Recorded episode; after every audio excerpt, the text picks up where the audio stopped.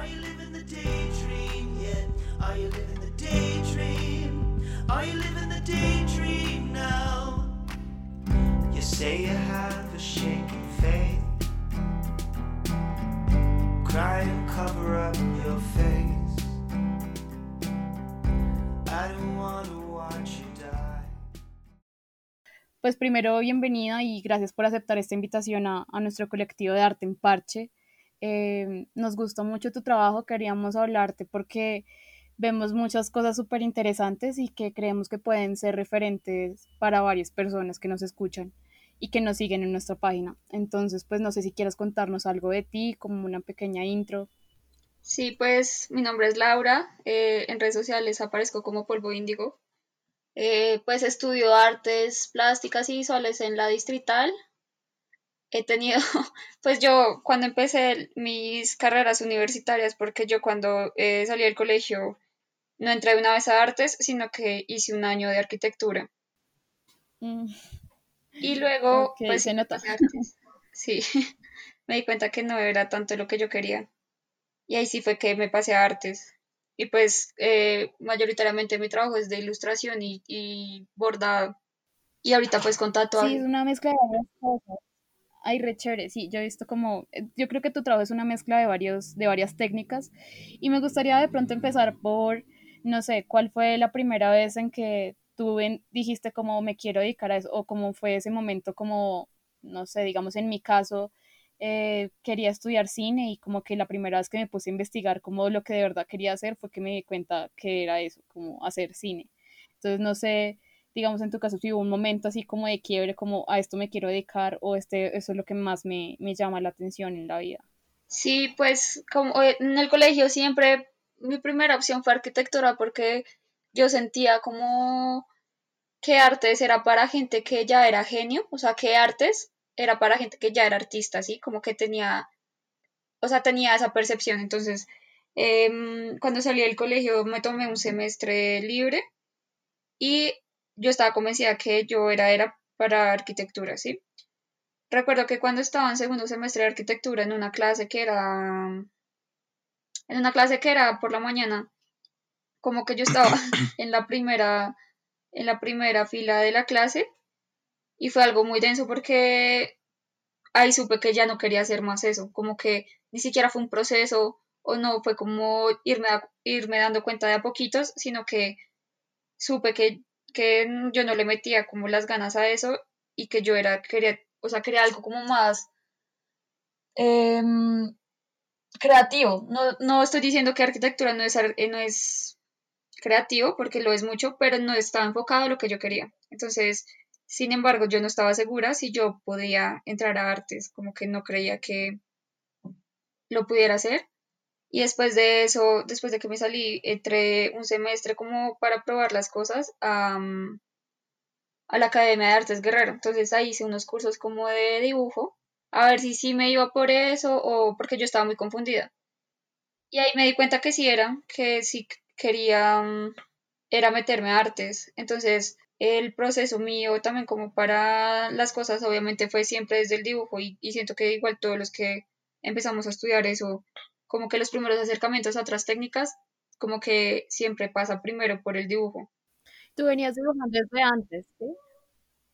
Sí, sí, o sea, pues siempre dibujaba, era muy feo, obviamente, pues hace poco vi como bitácoras que tenía antes y pues los dibujos eran feos, pero siento que igual el acercamiento siempre para otras cosas, como que la rama o la raíz siempre está en el dibujo.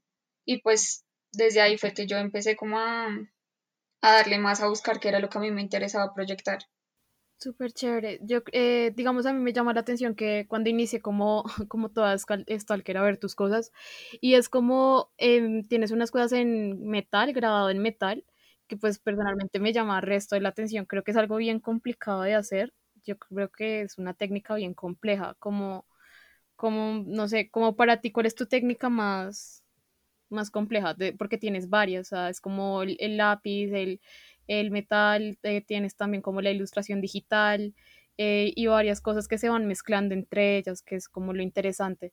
¿Para ti tienes como una favorita o una que sea más difícil?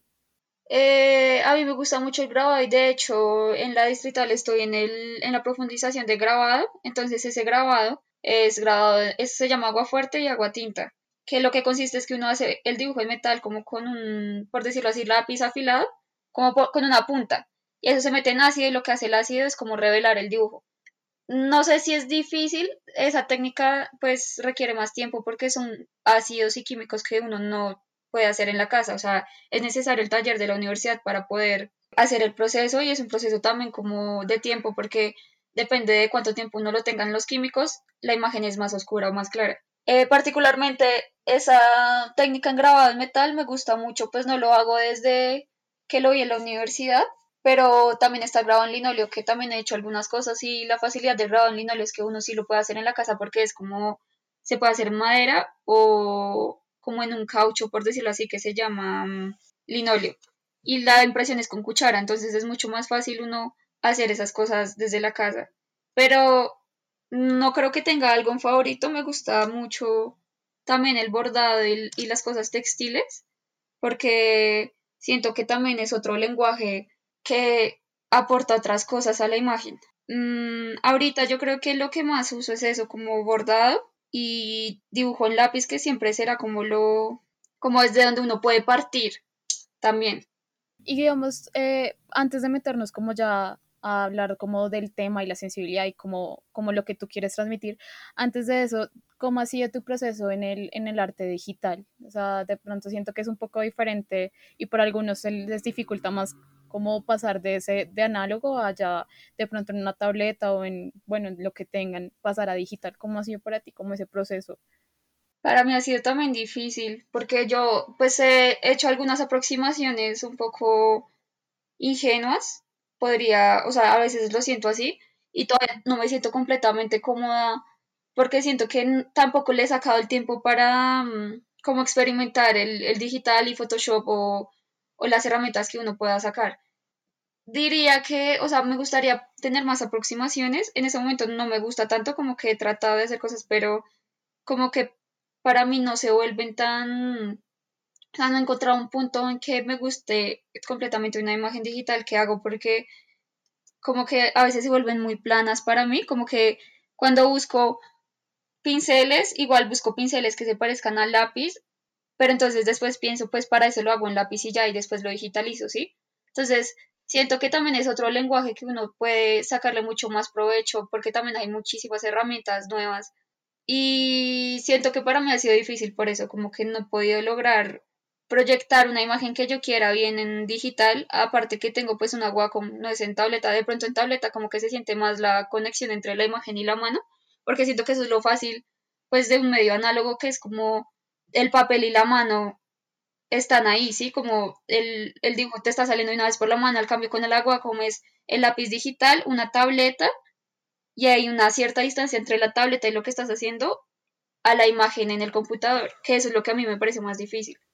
Claro, ¿tú sientes que, digamos, de alguna manera, de alguna manera se puede reemplazar el, como lo análogo con lo, lo análogo con lo digital? O sea, ¿como que se puede reemplazar eso? ¿O tomar más importancia el uno que el otro? No, tampoco siento que haya como...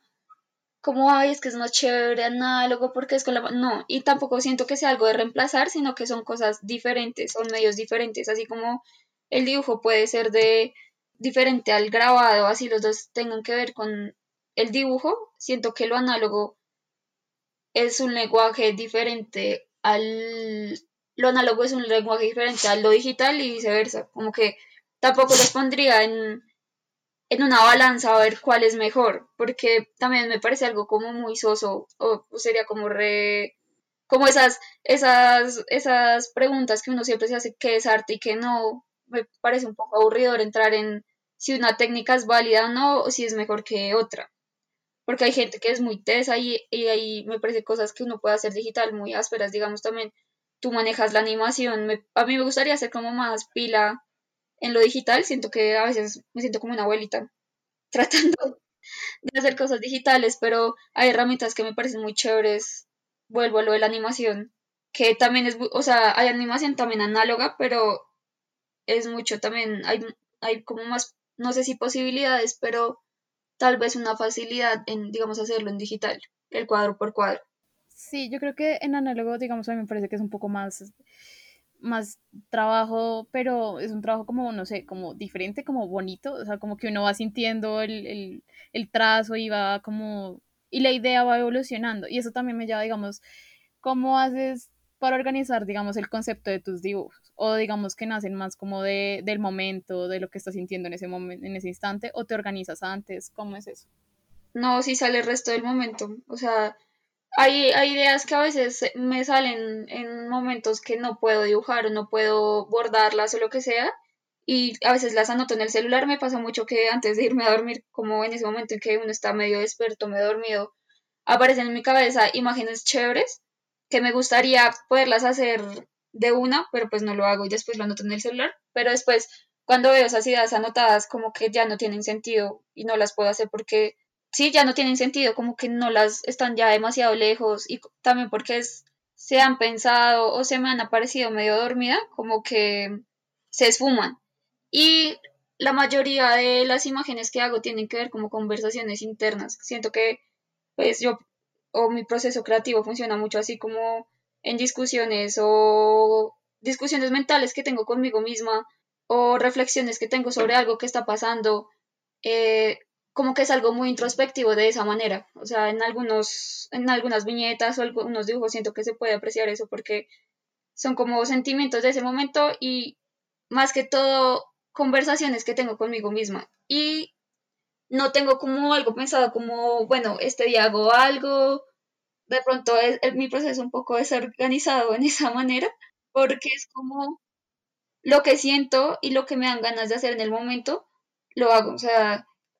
en estas temporadas he tenido más, más, estos últimos tiempos he estado más en el tema textil, de tejer y de bordar, que en el dibujo. O sea, hacer resto no, no me paro a dibujar o no me paro a, a pintar, porque siento que ahorita me sale más y disfruto más ese, esa otra técnica y lo que me ofrece el bordar o el tejer.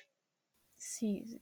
Digamos, yo siento que lo que tú dices como que viene muy del momento, de lo que estás sintiendo, y es una conversación muy interna, como de lo que te... O sea, es como una conversación interna de lo que te preocupa del exterior, ¿no? Sí. Entonces siento que es algo también que te retratas el, el no lugar, como el, no, el estar aquí, pero a la vez no pertenecer, como que no me encuentro. Y, y es esa búsqueda también incansable de, de quién soy, dónde estoy, por qué estoy. No sé, digamos, ¿alguna vez sentiste que... que dibujar algo te dolía, o sea, como que te dolía, te desgarraba algo al dibujarlo, como, no sé, como que era difícil también, pero era necesario?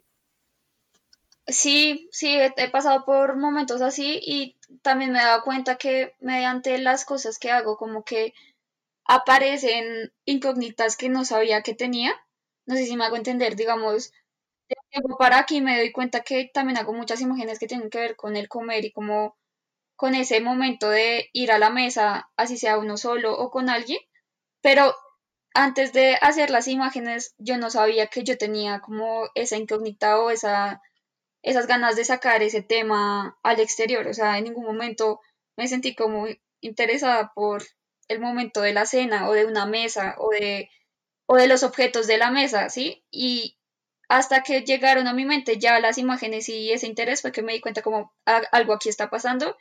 Y que igual todavía hasta este momento no puedo darte como, o sea, no puedo decir como sí, o sea, me interesa este, este tema porque tal y tal, sino que siento que con el hacer y con el sacar las ideas uno va aclarando, pero siento que hay cosas que se quedan como también en un misterio, ¿sabes? Como que a veces uno hace imágenes que no tienen una, como una respuesta completa al por qué se están haciendo, sino que hasta que vas haciendo y vas haciendo más sobre el tema, uno tiene una idea fantasma, pero no tiene una solución o una respuesta clara de eso. También me pasa mucho eso, como que hago imágenes y hay imágenes repetitivas en mi mente que igual no tengo clara eh, la razón por qué están ahí.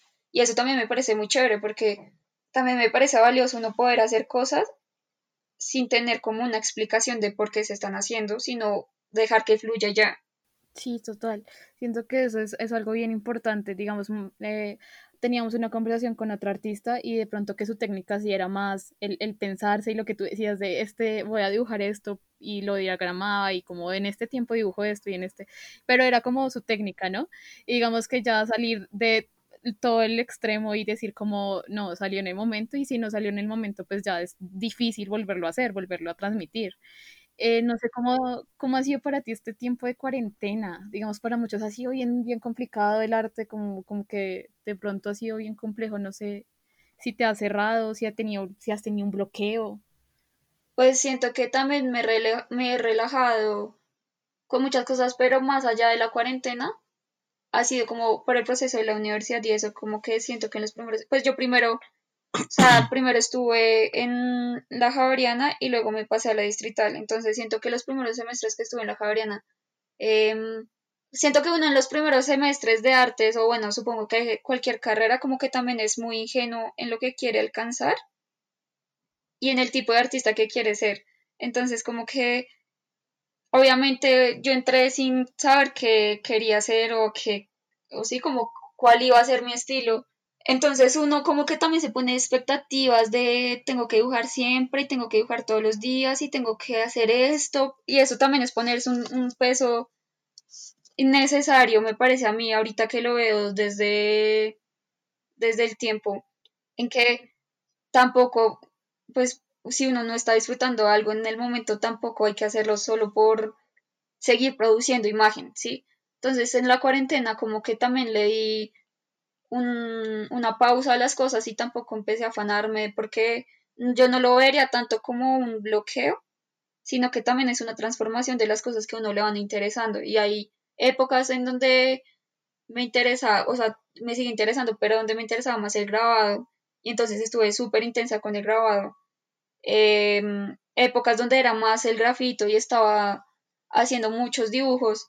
Pero después de eso, y siento que también es algo que tiene que ver con las redes sociales y cuando uno expone su trabajo a las redes sociales, en que uno después se da cuenta que también necesita un tiempo para que las cosas pasen o no pasen. Entonces, también cuando hay bloqueos, me parece a mí que uno se estresa por saber que está bloqueado y eso hace que uno se bloquee más. Como que uno es decir, no, es que estoy bloqueado creativamente, no he dibujado, no he pintado o lo que sea. Como que uno se estresa más por estar bloqueado, ¿sí? Como, pero... lo veo más como ritmos, o sea, no siento que sea algo de llamar bloqueo, sino pues que no, o sea, un proceso creativo o cualquier proceso nunca va a ser lineal, entonces uno nunca va a ser completamente, y los, digamos, si estaba acostumbrada a dibujar dos horas al día, pues eso nunca va a ser que siempre sea dos horas al día, sino que es un ritmo. Lo veo más como una montaña rusa, entonces van a haber picos donde uno está produciendo resto, dibujando resto, o en un ritmo muy activo, y otros donde no va a ser así, pero no creo que sea menos valioso porque también da tiempo de pensar en el proceso y también siento que ralentiz, ralent, ralentizar las ralentizar las cosas, bueno, ponerle un ritmo más, más tranqui al, a, a las cosas también es muy valioso porque, digamos, de ahí De, de cuando yo estoy un poco más tranquila y más lenta, por decirlo así, también aparecen muchas ideas para más adelante. Entonces, lo que te digo, por ejemplo, de mis conversaciones mentales. En, en, en momentos así de la vida donde todo es más como que uno no está haciendo tanto, por decirlo así, aparecen muchas cosas buenas. Y en tema de la cuarentena siento que me conecté más con otras técnicas como el tejido y, y también como... por mi interés también con la ropa y poder como hacer mis cosas y poder eh, hacer cosas en la ropa que ya tengo que tienen que ver con el bordado y con el tejido y darle como, como otro significado o pues otra representación también, porque siento que obviamente está el, el tema, siempre está el tema de que es arte y que no, y a mí me parece súper aburrido eso. Pero digamos, cosas re, que son de hace mucho tiempo, como el tejido, que, que se considera más artesanía, y sea que se considere arte o no, pues eso es lo de menos. Pero siento que le das, le das tu toque como moderno, ¿no? Sí. A lo que estás haciendo, es, es interesante eso. Sí, eso me gusta. Entonces siento que en cuarentena como que tal vez me aleje del, de, de, del dibujo un poco, pero me acerqué a otras técnicas que no conocía y que me parecen súper chéveres y que se pueden pensar también desde... desde otros espacios y desde otras perspectivas, a ver uno qué puede hacer también con eso. Claro. Y tú sientes, no sé, digamos en mi caso, o digamos en varios amigos, lo que tú decías de la universidad, como que uno llega súper ingenuo y como que en primer semestre uno piensa que la carrera es lo que uno quiere que sea la carrera. Como digamos, yo quería en cine, entonces que me enseñaran, no sé, el, el arte, el cine, el, el no sé qué, los artistas, cómo hacerlo, cómo ser esa poética, la verdad. Y lo que llegué fue como a tener una cátedra en un auditorio gigante a las siete de la mañana y yo tenía que tener un viaje de dos horas con un profesor que hablaba súper lento y decía, esto es un plano general, esto es un plano no sé qué. Entonces ahí yo me pegué una estrellada ni la madre raca con el mundo y yo no, yo perdí mi plata, perdí mi tiempo, perdí mi vida. Y yo siento que eso pasa mucho en la universidad, es como que te encasillan, como que te dicen esto, lo que tú decías, como que mamera esa vaina de qué es arte y qué no es arte, qué es cine, qué no es cine, qué es comercial, qué no es comercial. Pero la academia te enseña eso, es como la academia te enseña a, a encasillar eso. Y digamos, tú que estudias artes, ¿sientes que pasa eso en tu carrera o sientes que es un poquito más liberador o tú misma has encontrado esa forma de liberarte? Uy, siento que para mí pasó lo contrario, o sea, cuando yo entré, Eh, estaba viendo las cosas artísticas y las prácticas artísticas más desde lo que era más entre comillas conservador, o yo quería era dibujar, o sea cuando yo entré mi meta por decirlo así era dibujar muy realista y perfecto entre comillas, pero a mí lo que me ayudó el resto con la carrera también, o sea yo me estrellé pero fue al revés, como que me di cuenta que o sea, las, mis profesores y también ver a mis compañeros haciendo otras cosas me hizo dar cuenta que tal vez lo que yo en serio quería no era eso, o lo que, o que yo puedo admirar eso en otras personas que lo hacen muy chévere, pero que no tengo que forzar mi proceso a que sea igual. Entonces ahí me di cuenta que me podía relajar y que mis dibujos no eran necesarios eh, para un retrato exacto de una persona o para un paisaje Eh, con la perspectiva diez de diez, sino que desde que uno se va encontrando y, y los pasos que uno puede ir haciendo, eso también es válido. Entonces yo recuerdo cuando tuve dibujo tres, que era pues dibujo de, de cuerpo y pues anatomía, que mmm, a mí me dio muy duro esa, esa materia porque estuve desde el comienzo tratando de hacer algo que no me salía, entonces era como ese dibujo académico que igual es, o sea, me parece muy valioso y muy chévere, pero que a mí no me salía. Entonces se notaba en los dibujos que eso no era yo, entonces no tenía como, no sé si es muy cursi, pero eso no tenía alma. Y recuerdo que el profesor, al final del semestre yo le mostré mi bitácora, apenas al final, porque fui una boba, y le mostré mis dibujos que eran más acercados a lo que ahorita hago, y yo le dije que si yo podía hacer eso para dibujo tres, y él me dijo como, es que usted debió haber hecho esto desde el comienzo, o sea, esto tiene más vida de todas las entregas que usted ha mostrado porque estaba tratando de hacer algo que no le salía o tratando de imitar algo que no era usted. Entonces siento que a mí lo que me sirvió de la universidad fue eso, como ver tantos referentes y ver tantos, tantas maneras de hacer las cosas, de yo poder pensar como qué es lo que realmente quiero y, y qué es lo que realmente me está saliendo en vez de tratar de hacer algo que no, que no, que, que es muy chévere en otras personas y que admiro en otras personas, pero que a mí no me sale. Eso es súper complicado. Digamos, a mí, a mí me pasó algo similar y es como tuve una clase de bocetación por mi carrera de animación y, y era como eso, era como tenías que hacer el boceto perfecto, el rostro tal cual como lo veías, como si estuvieras tomando una fotografía. Entonces yo, como ya llevaba tiempo en la universidad por la otra carrera, entonces empecé con chicos casi de primer, segundo semestre, y ellos ya eran re pro, o sea, era como re, yo, yo o sea, ya tenía la sombra re clara y que la luz, y yo, no, marica, ¿qué es eso? Y pues mis dibujos eran puras líneas, o sea, era una vaina de líneas, de color, de no sé qué, entonces yo, no, ¿qué es esta basura? Y luego, y yo tuve un choque súper duro, y lo que tú dices es, es difícil, y creo que uno se va aceptando a uno mismo como su estilo, que uno, no sé si, digamos, tú puedes decir que ya encontraste un estilo, o todavía sigues como en la búsqueda constante de ese estilo, que de pronto también se va transformando, ¿no?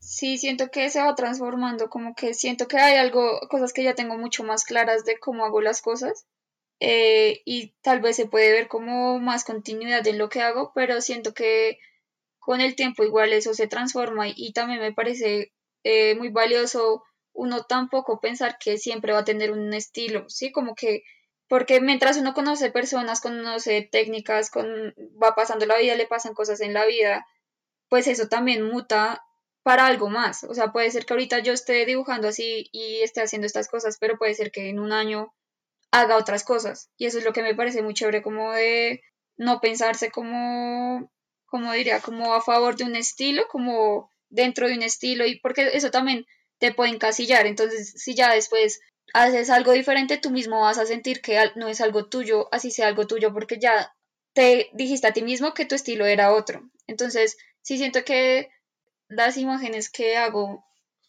eh, tienen ya como un como una línea, tal vez, lo diría así, pero me parece interesante pensarme como alguien que puede hacer otras cosas más adelante, o en este momento también como que puedan también hasta romper con lo que ya he hecho. Claro. Eso me parece chévere. Claro, súper chévere. ¿Y tú cómo afrontas, digamos, las críticas? O sea, digamos, en, yo no, creo que es algo muy difícil para los que, las personas que estamos empezando, y es que cualquier crítica sí súper paila y es como, ya no quiero hacer nada. Digamos, no, mis críticas fueron, digamos, de mi familia, entonces era como, es que eso parece hecho por un niño chiquito, no sé qué, entonces eran unas vainas así, pero pues que no...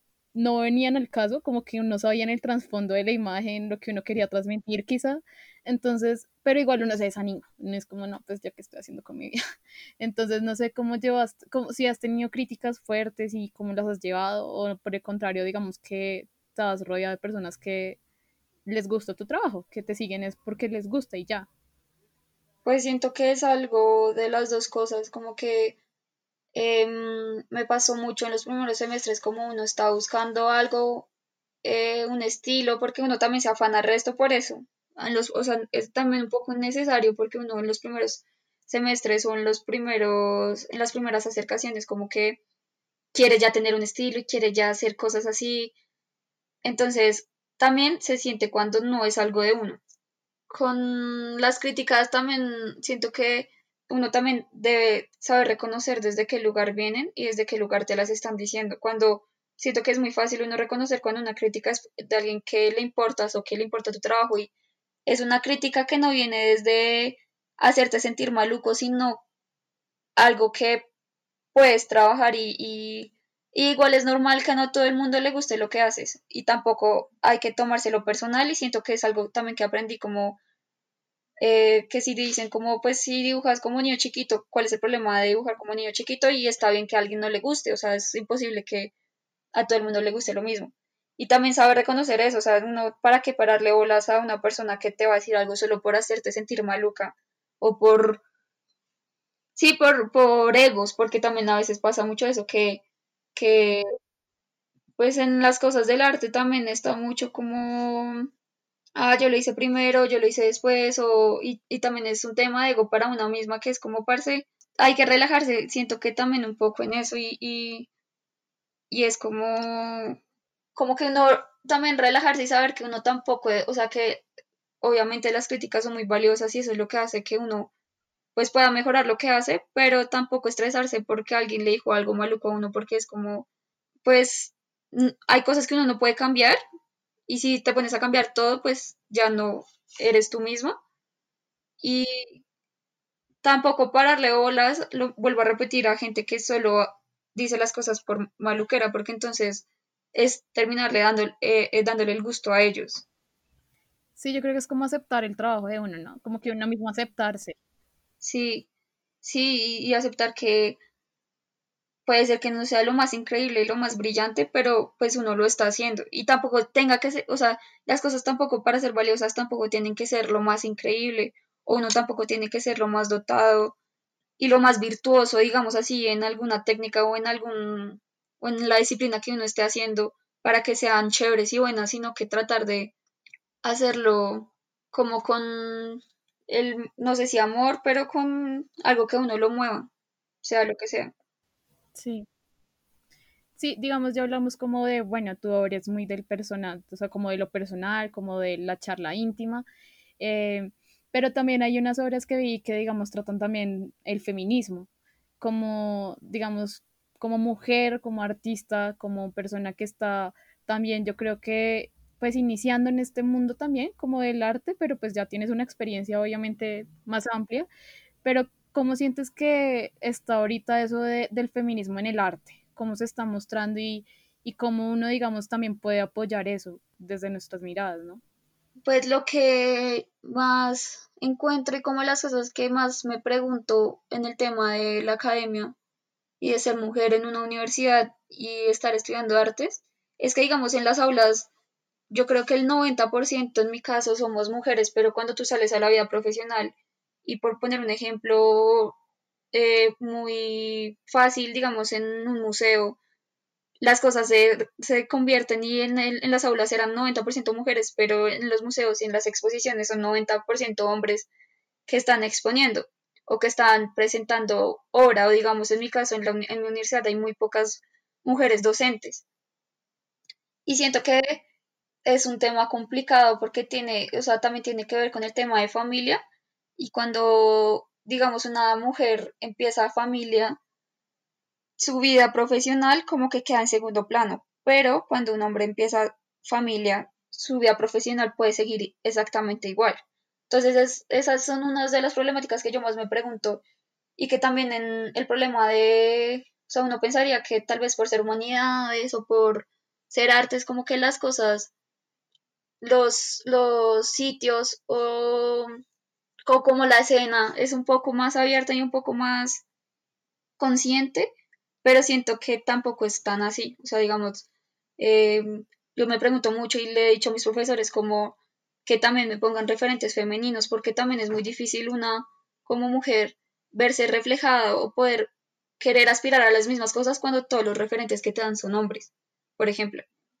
O cuando en la misma escena de personas de artes, cuando también la mayoría de proyectos que salen a la luz eh, son de hombres, o sea, o colectivos solo de manes o esto, y me parece muy valioso también darle voz y apoyar a los parches de nenas que están saliendo y que tienen que ver con eso, que quieren mostrar más artistas mujeres, que quieren eh, en el tema de la música hacer parches para uno conocer también música de mujeres, eh, y siento que es un tema que nos que nos que, que entre todas podemos como sacar adelante, como desde apoyando a nuestras amigas o desde como compartiendo los proyectos que ellas tengan, sea de música, sea de teatro, sea también artistas o emprendimientos de ropa, ver también las, o sea, por, o sea, por un lado está eso y también por el otro, es que son muchos temas porque son muy complicados. Digamos, en las universidades también el acoso y, ta, y tan normalizado que está. Entonces, siento que uno pensaría o uno quisiera que como en un ámbito más relajado como son las artes y como más abierto, las cosas son menos graves, pero siento que sigue siendo igual, o sea, igual de común el machismo entre nuestros compañeros, entre nuestros profesores, entre la academia misma que no reconoce cuando nos están acosando, entre la misma difusión de trabajo que hay, eh, que veo resto una problemática con eso, como, y tampoco estoy diciendo que es como compartir o avalar un proyecto solo porque es de viejas. Sí, mucha gente cree eso, se, se, se rompe ahí una línea. Exacto, esa es la misma idea machista, entonces que solo vamos a avalar a una vieja o solo la vamos a tener en cuenta porque es mujer, no. Exacto, y creo que mucha gente se está aprovechando también de eso, y es como, o sea, como que muchas campañas, mucha vaina, o sea, como que ya intentan volverlo algo también publicitario, ¿no? O sí, sea, sí, el capitalismo ahí entrando a, a mercantilizar todo y a mercantilizar las luchas, que eso también me parece un poco denso porque también ahí tampoco es así, y no significa porque una vieja pues sea mujer, su obra va a ser femenina, porque es que también es eso, como que digamos tú, un ejemplo por ponerlo acá como, no sé, un cuadro de flores, un cuadro de flores igual lo hizo un man y otro cuadro de flores igual lo hizo una vieja, pero por ser mujer entonces dicen que habla de la feminidad, te habla de la mujer, y también hay que tener cuidado con eso, o sea, ser mujer no significa que mis temas eh, tengan que hablar de cómo es ser mujer, o no todas las mujeres artistas tienen que, así lo sean, así sean feministas, no significa que toda su obra hable de eso, que también es, o sea, que también es completamente válido, pero también es ser un poco críticos sobre cómo son las, los procesos y cómo ese juego dentro del, del arte y, y, y de las palancas, porque también existe mucho eso. Ah, ¿por qué? O sea, problematizar por qué es que es mucho más fácil ver a un, a un man exponiendo o en una vida artística que a una vieja, porque tampoco es gratuito y no es como, ah, sí, pues porque el man es más talentoso o lo que sea, no. O sea, son, son muchas cosas, ¿no? Es como varios temas. Digamos, a mí me pasó hace poquito lo que decías de pronto de los de los acosos que a veces normalizamos, o sea, que pronto lo que decimos los, los micromachismos. Digamos, hace poco me pasó con, estaba hablando con otra, otra artista, que es nuestro primer capítulo del podcast, y ella me confirmó, como me dijo, como, no, mira, sí, de una, yo quiero estar en tu, en tu podcast, hagámosle. Entonces lo, le mandé le mandé la foto del artista, como del, del Instagram, o sea, era como la foto diminuta de ella y las obras de ella, que es su Instagram.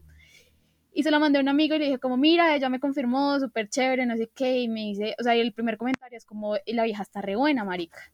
Y entonces, sí, entonces yo, yo ahí, yo, uy, no, qué putas, o sea... Eh, yo no entendí ahí por qué, o sea, te estoy hablando de su obra, ¿me entiendes? Y su, y su foto era algo diminuto, entonces no entiendo por qué salir con ese tipo de comentarios cuando estamos hablando es de su trabajo.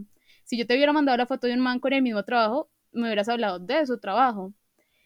Y es algo que, digamos, él no lo entendía, o sea, él no entendía el problema, y él no entendía por qué yo estaba peleando eso. Y yo...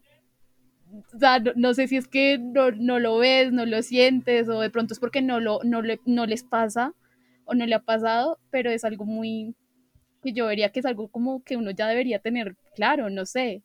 El problema es también que a las viejas y a las, pues sí, a las mujeres como que siempre se les ha tendido a calificar primero por su físico y por su valor físico y de pronto sexual que puedan tener, pues hacia lo masculino, que por el talento, por su trabajo en otros ámbitos. Entonces, obviamente para los manes es mucho más fácil, yo creo que también como admirar, entre comillas, el trabajo de alguien por si está linda o no, a que si solo es el trabajo y ya. O sea, es más fácil que de pronto encuentren como que conecten de una vez, por decirlo así, y decirlo fácil, con el trabajo de una abeja, porque lo sienten que la abeja está buena, a que si no estuviera buena, pues tal vez sí les parecería chévere, pero lo dejarían hasta ahí. Y también es eso que, que pues en los espacios en que se dan esas discusiones, eh, pues que lo, a los manes no les termina importando. Como, como poder decir, parce, no tengo que hacer comentarios de las viejas, siempre sí son lindas, o sea, no, no tengo por qué, si una vieja me parece linda, ahí mismo tener que decir, uff, sí, está re buena. No es necesario, o sea, esos comentarios también te los puedes guardar y, y, y si te están hablando laboralmente, lo que tú dices, o sea, le estabas diciendo que la iban a entrevistar y que iba a estar en el podcast, ¿cuál era la necesidad de decir, uy, es que está, además está re buena? Es como... Sí, es que es, que es algo repaila. No igual sé. También te puedes calmar tú. Hmm. Digamos, yo siento también que, que pasa mucho eso que dices, como que escogen de pronto un trabajo porque es que esta nena sí está buena, entonces de pronto...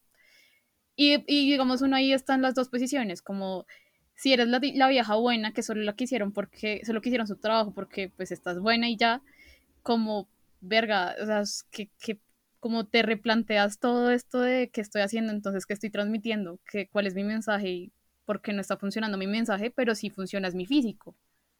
Obvio, sí, pero, o sea, siento que tampoco es, o sea, porque también es problemático uno pensar como que estoy haciendo yo mal, porque es que en cualquier, o sea, los manes, así tú pongas solo una foto tuya en tus redes y lo demás, tu trabajo, pues igual van a sexualizar y van a, sí a sexualizar y a poner a su servicio esa foto, ¿sí? Entonces... Siento que, uy, no sé, es complicado. Porque es que uno también como vieja en qué momentos sabe que lo que están escogiendo de uno es por algo o por su físico, porque tampoco es que te digan, mira, te estoy escogiendo a ti porque estás linda, porque tampoco las cosas así son como de, de transparentes, que te digan a ti como, mmm, te quiero comprar algo, algún dibujo o alguna pieza tuya porque estás linda. Igual siento que Inevitable, inevitablemente en las redes sociales uno también expone, se expone a sí mismo y expone su vida, como pues porque para eso son las redes sociales y uno termina también usándolas para eso, que tampoco le veo ningún problema, ¿me entiendes? Pero por eso es que también encuentro muy valioso los, estos grupos que te digo de chicas que están saliendo a divulgar trabajo de mujeres, porque a veces uno siente esos, esos, esas, esos ámbitos y esos juegos mucho más honestos que uno puede también pensar como, hmm, ¿será que me están escogiendo porque les gusta mi trabajo o porque soy linda nada más? Exacto, sí, total. Sí, pues yo siento que también es, es que hay una delgada línea, porque digamos, eh, tú también tienes un, un trabajo, pues digamos, en, de fotografía, de pronto con tu cuerpo y todo, y, y es un, un trabajo, o sea, es como algo, tiene una estética, ¿sí me entiendes? Como que ahí hay, hay, hay un pase de como esta foto me está transmitiendo algo, este cuerpo me está transmitiendo algo, y otra cosa es ya simplemente, simplemente mirarlo como desde lo sexual y decir como, es que ya se está exhibiendo, entonces se lo busca y se busca el comentario, ¿sí? Es como... Hay algo también hay de educación. Sí, no, y ahí, o sea, independientemente de cuál sea el ámbito, si es una foto, o sea, siento que igual ese, ese, esa problemática se da en, en cualquier disciplina y en cualquier profesión, porque entonces si una vieja quedó para algún trabajo que tenga que ver, no sé, con el periodismo, entonces también piensan, ah, está ahí porque seguro eh, se le regaló al jefe o algo así, ¿sí? Entonces... Siento que igual la responsabilidad no puede caer en la vieja en tener que educar a los amigos y en tener que explicarle a los manes qué es lo que está mal, porque es que también a, la, a las mujeres siempre se les ha dado ese rol, entonces o de madre o de tener que explicarles y, y darles comida, o sea, comidito en la boca como mira, esto está mal porque es que me estás violentando y me estás sexualizando, o sea, uno también puede escoger como la lucha y los momentos en los que quiere enseñar y quiere que los hombres, entre comillas, entiendan lo que está pasando, así como que uno también tiene todo el derecho y es igual de válido a no querer enseñarles, porque ellos también pueden tener y también pueden hacer lugares para ellos preguntarse qué es lo que está pasando, y los lugares no tienen que ser ni siquiera con una vieja que les esté enseñando, sino entre ellos mismos, o sea, un... un, un si yo soy hombre y sé que mi amigo acaba de decir algo súper machista, yo también puedo decirle como, parce, piénsate en eso. Y los manes también siento que copian más y entienden más cuando un amigo se los dice que cuando una abeja se los dice. Porque cuando una abeja se los dicen son como todos, mmm, la abeja está loca o qué intensa, o ay, sí, al cambio cuando un man se los dice como que se quedan callados y, piensa, y empiezan a pensar más como, uy, tal vez sí lo que hice fue paila, por poner un ejemplo. Uh-huh, exacto. Bueno, pues eso es un tema muy amplio, ahí lo tocamos como por encima, pero sí, de acuerdo, es como complejo y creo que pues estamos viendo época, época, una época bien interesante, como que se puede experimentar y lo que tú dices, apoyar los colectivos, apoyarnos entre nosotros también es, es buscar una forma de, de hacer la protesta sin necesidad de, de que tú tengas que salir a la calle, sino tú mismo puedes hacer tu colectivo, tú mismo puedes exponer trabajo de tus amigas y no sé qué. Creo que también es una forma de, de mostrarnos, ¿no? Sí, sí, total. Eh, en tu obra, digamos, vi una, una publicación que tienes como de la C A P y todo esto. ¿Sientes que todo este tema social, político, afecta en algo tu trabajo o te has sentido como eh, que quieres transmitirlo en tu obra? Mm, siento que tengo algunas imágenes que tienen que ver con eso y, y responden a momentos muy específicos de Colombia y que estaban pasando en Colombia, sin embargo, mi interés eh, inmediato eh, tampoco es hacer imágenes muy explícitas sobre, digamos, un ejemplo sobre la violencia policial que ahorita últimamente se está pasando, porque sé que hay muchas personas que ya están haciendo eso y no sé qué cosas nuevas yo podría hacer reflexionar sobre eso. O sea, si bien sí me interesa como la divulgación, Eh, y si tengo una plataforma que pueda llegar a tener un alcance para que la gente se dé cuenta y, y conozca cosas que está pasando en el, en, en, en el país, no siento que mi, y, mi propósito inmediato sea como hacer imágenes así, no sé si me hago entender, o sea, si tengo un par de imágenes que responden a, a,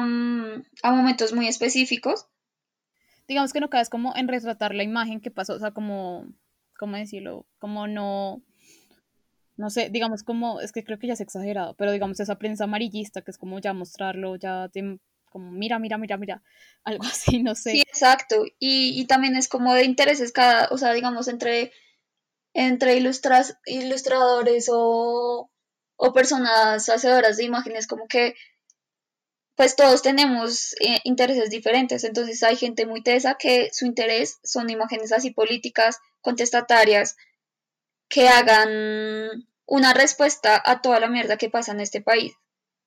Pero a mí me interesa mucho y me, me gusta mantenerme informada y obviamente apoyo resto de eso, pero mi interés inmediato no es hacer de eso un tema para lo que yo hago porque no lo, no lo siento real, ¿sí? O sea, no lo siento real en, en, el, en el ámbito en que pues sí, de intereses, siento que es resto de intereses, o sea, no porque, digamos, me interese resto eso y, y que igual quiera hacer parte activa de lo que está pasando y de poder comunicar injusticias o, o cosas que pasan en el país, eh, significa que quiero que, que sea un interés como constante en, en, en las piezas que hago. No sé si me entiendes. Claro, sí, sí, digamos que es algo que, que sí importa y que sí, digamos que se habla y, y digamos que tú tienes como tu forma de retratarlo, pero no es como el, el, el centro y no es como quiero hablar solo de esto y pues lo que tú decías como, y de pronto pues igual se ve, es como eh, tantas técnicas que manejas, como tantos estilos que se, en, se van mezclando entre ellos, entonces digamos el bordado con la ilustración, el tejido, eh, todos estos tipos de cositas que se van mezclando y pues siento que los temas pueden ir variando, como no encasillarse, ¿no? Exacto. Digamos, bueno, no sé, eh, ya como para ir centrando, digamos, ¿cómo sientes que es el, el tema laboral para ahorita los, en este tiempo pues tan complejo, como los ilustradores, como los artistas, ¿cómo sientes que va ese tema? Uy, siento que es muy difícil, o sea, como que en general, en, cuando uno estudia arte sabe que se está metiendo algo que va a ser sí. complicado y que siento que laboralmente, lo bueno es que tampoco solo tiene una respuesta, o sea, un artista no solamente tiene que ser pintor o no solamente tiene que ser escultor, y aunque es difícil, siento que también la virtud es que hay muchos caminos por los que uno se puede ir, por ejemplo. Entonces hay personas que, tra- y, y también es válido que a uno le va a tocar trabajar en cosas que no tienen que ver con el arte para luego poder trabajar en algo que sí es de arte. O puede ser que... que digamos a mí más adelante me gustaría ser docente como de dibujo o algo así, o, o yo dar cursos, porque me parece algo muy chévere, y también que uno va tejiendo comunidad, por decirlo así. Entonces, también es complicado por el tipo de país en el que vivimos, que no se le da un apoyo real a la cultura, y que las oportunidades, y, y más en el momento en que estamos mundialmente en una pandemia donde la economía está... vuelta nada, uy, vuelta nada. Entonces, eh, sí siento que uno sabe, o sea, por más que uno diga no, o sea, uno sabe que, que es difícil la vida laboral como artista, pero también es chévere pensarse en, las, en todas las posibilidades que hay. Y en, en, cuando, siento que cuando uno entra a artes, como que no tiene muy claro también todas las posibilidades que hay, pero entre más... vas conociendo gente, entonces vas conociendo gente que es artista y hace esto, también se te abren las puertas y también eh, empiezas a darte cuenta que tal vez también eh, hagas muchas cosas en trabajo, ¿sí? O sea, no solamente digamos ilustradora, pero entonces también tienes tu línea de ropa y también tatúas, entonces también es como una multiplicidad de posibilidades y de disciplinas que a la final también te van a ayudar pues a, a mirar qué vas a hacer en lo profesional. También mirar si vas a estar en la autogestión y en, y en la escena, por decirlo así, o si te vas a ir también por algo como más, no quiero decir oficial, pero como... políticamente correcto. Sí, tal vez como... Sí. Algo así. Sin, sin la palabra. Y digamos, ¿cómo llegaste a ese? Yo digo mucho y digamos, parce, tengo una muletilla horrible. Estoy notando en este capítulo. Eh, ¿Cómo llegaste a este, a este libro de Doméstica de Talento Joven de Colombia dos mil veinte? Me pareció um, fue de dos maneras muy curiosas. La primera, pues yo tengo un correo en, en Instagram donde pues la gente si necesita algo me escribe ahí, pero esa a veces no lo reviso. Entonces una chica que conozco me mandó la convocatoria y me dijo, oye, mira, ¿podrías participar? Pero yo no estaba segura porque en las convocatorias como que uno siempre es inseguro y dice, no, parce, no, no tengo el nivel como para que me escojan. Pero yo este año dije, me voy a presentar a, a todo lo que quiera, al menos intentar, y si me dicen un no, pues no pasa nada porque igual ya tenía el no, sí, ya lo más seguro era un no. Si me dicen sí, qué chévere. Entonces entré a mi correo y me di cuenta que el manager de Domestika en Colombia, como el director, ya me había mandado un correo y me había dicho que había visto mi perfil, que le interesaba y que le gustaría que participara en la convocatoria.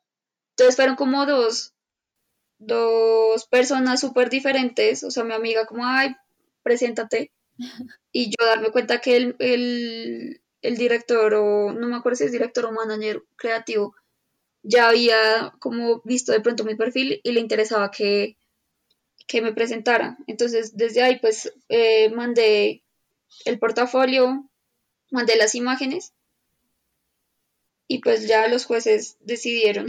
Muy chévere, súper bacana. Sí, fue algo muy chévere que, que siento que uno también puede arriesgarse más, como que sé que a muchos nos pasa que por inseguridad de que nuestro trabajo no es suficiente, no nos presentamos a muchas oportunidades, a muchas convocatorias, pero luego uno se da cuenta que uno sí puede, y eso es lo que más me pareció chévere, como darme cuenta que, que uno a veces en serio es muy bobo por no querer aprovechar las cosas que están ahí. Sí, total. No, bueno, pues ya como para ir cerrando, me gustaría que dijeras como de pronto algún consejo o algo que le dirías como a esa Laura que recién estaba empezando en el dibujo, o como para decir en general como esas personas que están iniciando, pero ¿qué te dirías a ti misma? Como en, en esa, esa niña que está empezando en el dibujo, ¿qué le dirías? Y yo diría como que no me apresure a ver resultados o a querer tener las cosas ya claras, porque todo, todo se da en el mismo proceso. Eh, también me diría que me relaje como con, con las cosas y saber que tampoco todo tiene que ser tan serio, o sea, uno también puede mamar gallo y también es chévere mamar gallo y, y, y poder sacar cosas de, de tomarse las cosas un poco menos serias, porque tampoco es chévere como apresurarse por ver resultados, y que todo termina siendo lo que uno no piensa, o sea, uno entra a artes también un poco inocente, pero también algo que uno ve mucho es que también presumido, uno también puede ser presumido y puede como creérselas de artista, y siento que eso es lo último que uno tiene que esperar a hacer, o sea, como... como relajar y, y, y uno también puede aprender de muchas personas y, y los artistas no sabemos a veces nada. Entonces eso sería lo que yo me aconsejaría a mí misma de hace unos años. Ay, muy chévere. No, pues nada, Laura, pues la verdad, pues gracias eh, por haber estado en este capítulo. Eh, queremos decir que pues vamos a seguir siguiendo tu trabajo en Instagram y pues por donde salga más, que esperemos que sean muchas cosas más las que salgan, eh, y queremos seguir viendo, queremos seguir viendo más de tu obra, que es bien interesante, de tu tejido, de todo este tipo de cosas que, que pues son más, más íntimas y de pronto es un arte que es necesario a veces, ¿no? Muchas gracias por la invitación y espero que, que se me unan voces y que la gente pueda como sacar algo de lo que todo, pues de todo lo que dije, sea cualquiera de las cosas de las que hablé, y qué chévere este espacio, me parece muy chévere que empiecen a invitar a gente que también pues apenas está empezando como yo, y que uno puede aprender en serio de todas las personas.